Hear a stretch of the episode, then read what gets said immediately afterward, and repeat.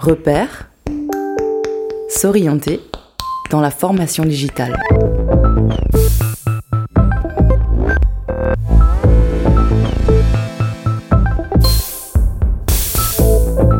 Repère.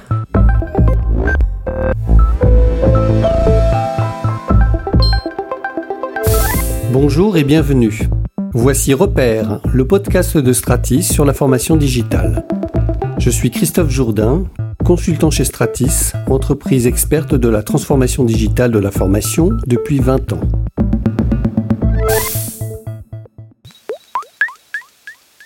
Impossible aujourd'hui de déployer un nouveau service, un nouveau produit, sans l'avoir pensé de manière durable. Ce serait anachronique et peut-être même irresponsable.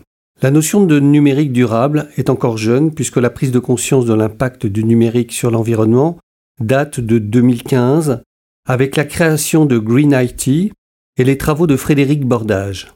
Depuis, un écosystème sur le verdissement du numérique se crée, composé de think tanks, de consultants, d'une loi d'encadrement, la loi Rennes, et d'un label numérique responsable. En attendant, les faits sont là. 3 à 4% des gaz à effet de serre sont produits par le numérique, soit autant que l'aviation civile mondiale.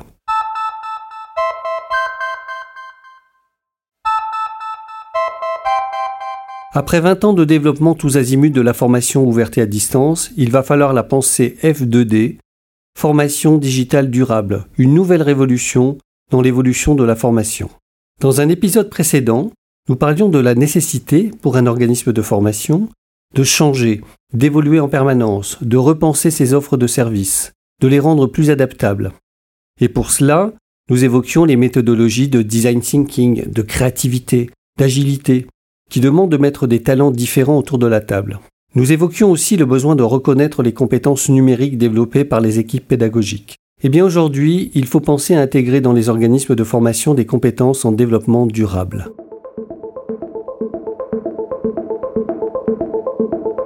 Nous venons de passer une première étape de prise de conscience sur l'implication du numérique dans la production des gaz à effet de serre. Il faut maintenant passer à l'action. Il y a 20 ans, les organismes de formation réinventaient l'ingénierie pédagogique en y intégrant du digital. Ils vont dorénavant imaginer des services de formation où toute la chaîne, de leur construction à leur déploiement, tentera d'être éco-responsable. Dit comme cela, on pourrait penser que les organismes ne font rien côté numérique durable. C'est évidemment faux. Comme toute entreprise, ils n'ont pas attendu les rapports inquiétants du GIEC pour acheter des ordinateurs de manière plus responsable, pour recycler leurs appareils en fin de vie, pour mettre en place en interne des systèmes évitant les mails trop lourds, pour mutualiser les contenus numériques. Laissons maintenant la parole à Christine Vaufray, présidente de Pimemco, entreprise de conseil et de production audacieuse sur la formation digitale. Donc la première chose qui me vient à l'esprit quand on parle de durabilité, c'est un usage surabondant, je dirais, des médias. Il n'y a qu'à regarder ce qui s'est passé euh, pendant le confinement et qui continue depuis avec la vogue très importante de la visioconférence. Mais c'est vrai aussi que la vidéo, euh, c'est ce qui consomme le plus euh, en bande passante, en électricité, dans le numérique. Quand on ne met que le son, on consomme dix fois moins que quand on met la vidéo. Alors, les, les, conférenciers, les formateurs ont l'habitude de dire oh oui, mais j'aime pas voir les écrans noirs. Peut-être que un jour ou l'autre, il faudrait se dire ok, j'accepte de voir les écrans noirs. Euh, j'ai passé une espèce de contrat moral avec les participants. Ils sont là, on s'écoute, on estime que le temps est important, mais j'ai pas besoin de voir leur tête. Et comme ça, en même temps qu'on est là et qu'on travaille, eh ben, on fait preuve de sobriété. C'est quelque chose que j'appelle de mes voeux.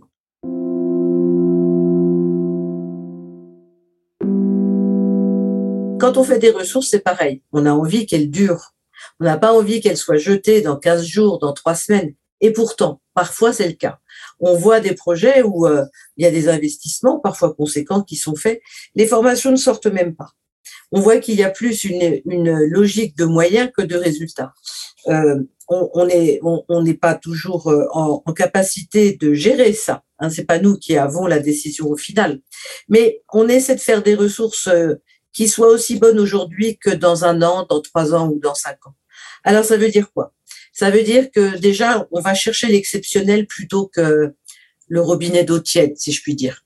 On va essayer d'éviter les lieux communs, dans les, voilà, faire parler les experts. On va scripter euh, très soigneusement les vidéos, par exemple, de manière à, à, à, mettre en avant une parole impactante qui dit des choses importantes euh, qu'on n'a pas vues déjà 300 fois ailleurs sur Internet. Bref, on essaie de pas faire du remplissage. Euh, après, on essaie aussi d'adapter euh, le média euh, au contenu. La vidéo n'est pas toujours le meilleur média parce qu'elle place l'apprenant en situation de passivité. Il regarde comme il regarde la télé. Comme je dis toujours, si on devait retenir tout ce qu'on a vu à la télé, on serait tous hyper savants. Quoi. Mais on sait que c'est pas comme ça qu'on apprend. On apprend en faisant. Mais on peut faire aussi des activités beaucoup plus sophistiquées. Et ça, ça va demander de rédiger des consignes de manière un peu précise. C'est notre boulot d'ingénieur pédagogique. Ça va pas forcément se traduire par des médias extrêmement brillants, mais on va avoir une véritable activité de l'apprenant. Et là, on peut considérer qu'on va être dans quelque chose qui relève vraiment de l'apprentissage et pas seulement de la consultation de ressources. Donc, ce qu'on essaie de faire passer de partager avec nos clients, et certains l'entendent parfaitement, d'autres c'est un peu plus compliqué, euh, c'est que euh, oui, il faut des paillettes, il faut de la surprise, il faut de l'amusement, mais pas partout. Il y, a, il y a un moment où il faut passer à des choses plus en profondeur, plus sérieuses. Et c'est d'ailleurs pas plus, euh, comment dirais-je, euh, c'est pas moins euh, satisfaisant pour l'apprenant parce que il est tout aussi satisfait de voir ses résultats que de voir des jolies vidéos. Vous voyez, enfin, il sait bien qu'il est là pour apprendre. Donc voilà, on a une démarche de sobriété qui est plus une démarche, qui est associée à une démarche de qualité. Maintenant, c'est le cœur de métier qu'il faut réinterroger, l'ingénierie de formation et pédagogique, et penser à la durabilité des matériels que l'on utilisera pour créer et animer les formations, au niveau d'intérêt pédagogique des activités en ligne et des contenus numériques que l'on développe ou que l'on intègre, à l'empreinte carbone d'un apprenant qui suivra notre formation selon qu'il est chez lui, dans l'organisme de formation, dans un tiers-lieu. Cela va être une nouvelle et formidable occasion de refaire de l'ingénierie. Quand Stratis a commencé il y a 20 ans à accompagner les organismes de formation, nos interventions portaient essentiellement sur les outils et l'ingénierie pédagogique.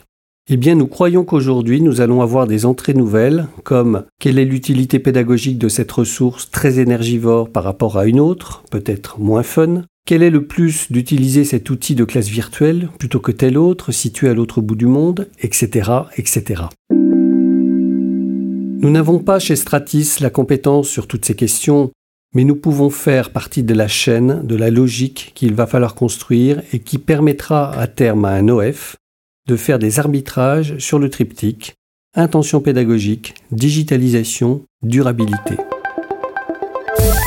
Le numérique durable est bien un sujet que nous avons devant nous et qu'il faut prendre à bras le corps. Si vous souhaitez vous initier à la question du numérique et de ses effets, nous vous invitons à contacter la fresque du numérique sur www.lafresquedunumérique.org, de consulter la loi Rennes, réduire l'empreinte environnementale du numérique, et le label NR, numérique responsable. Merci de votre écoute. Pour aller plus loin, abonnez-vous à la page LinkedIn de Stratis.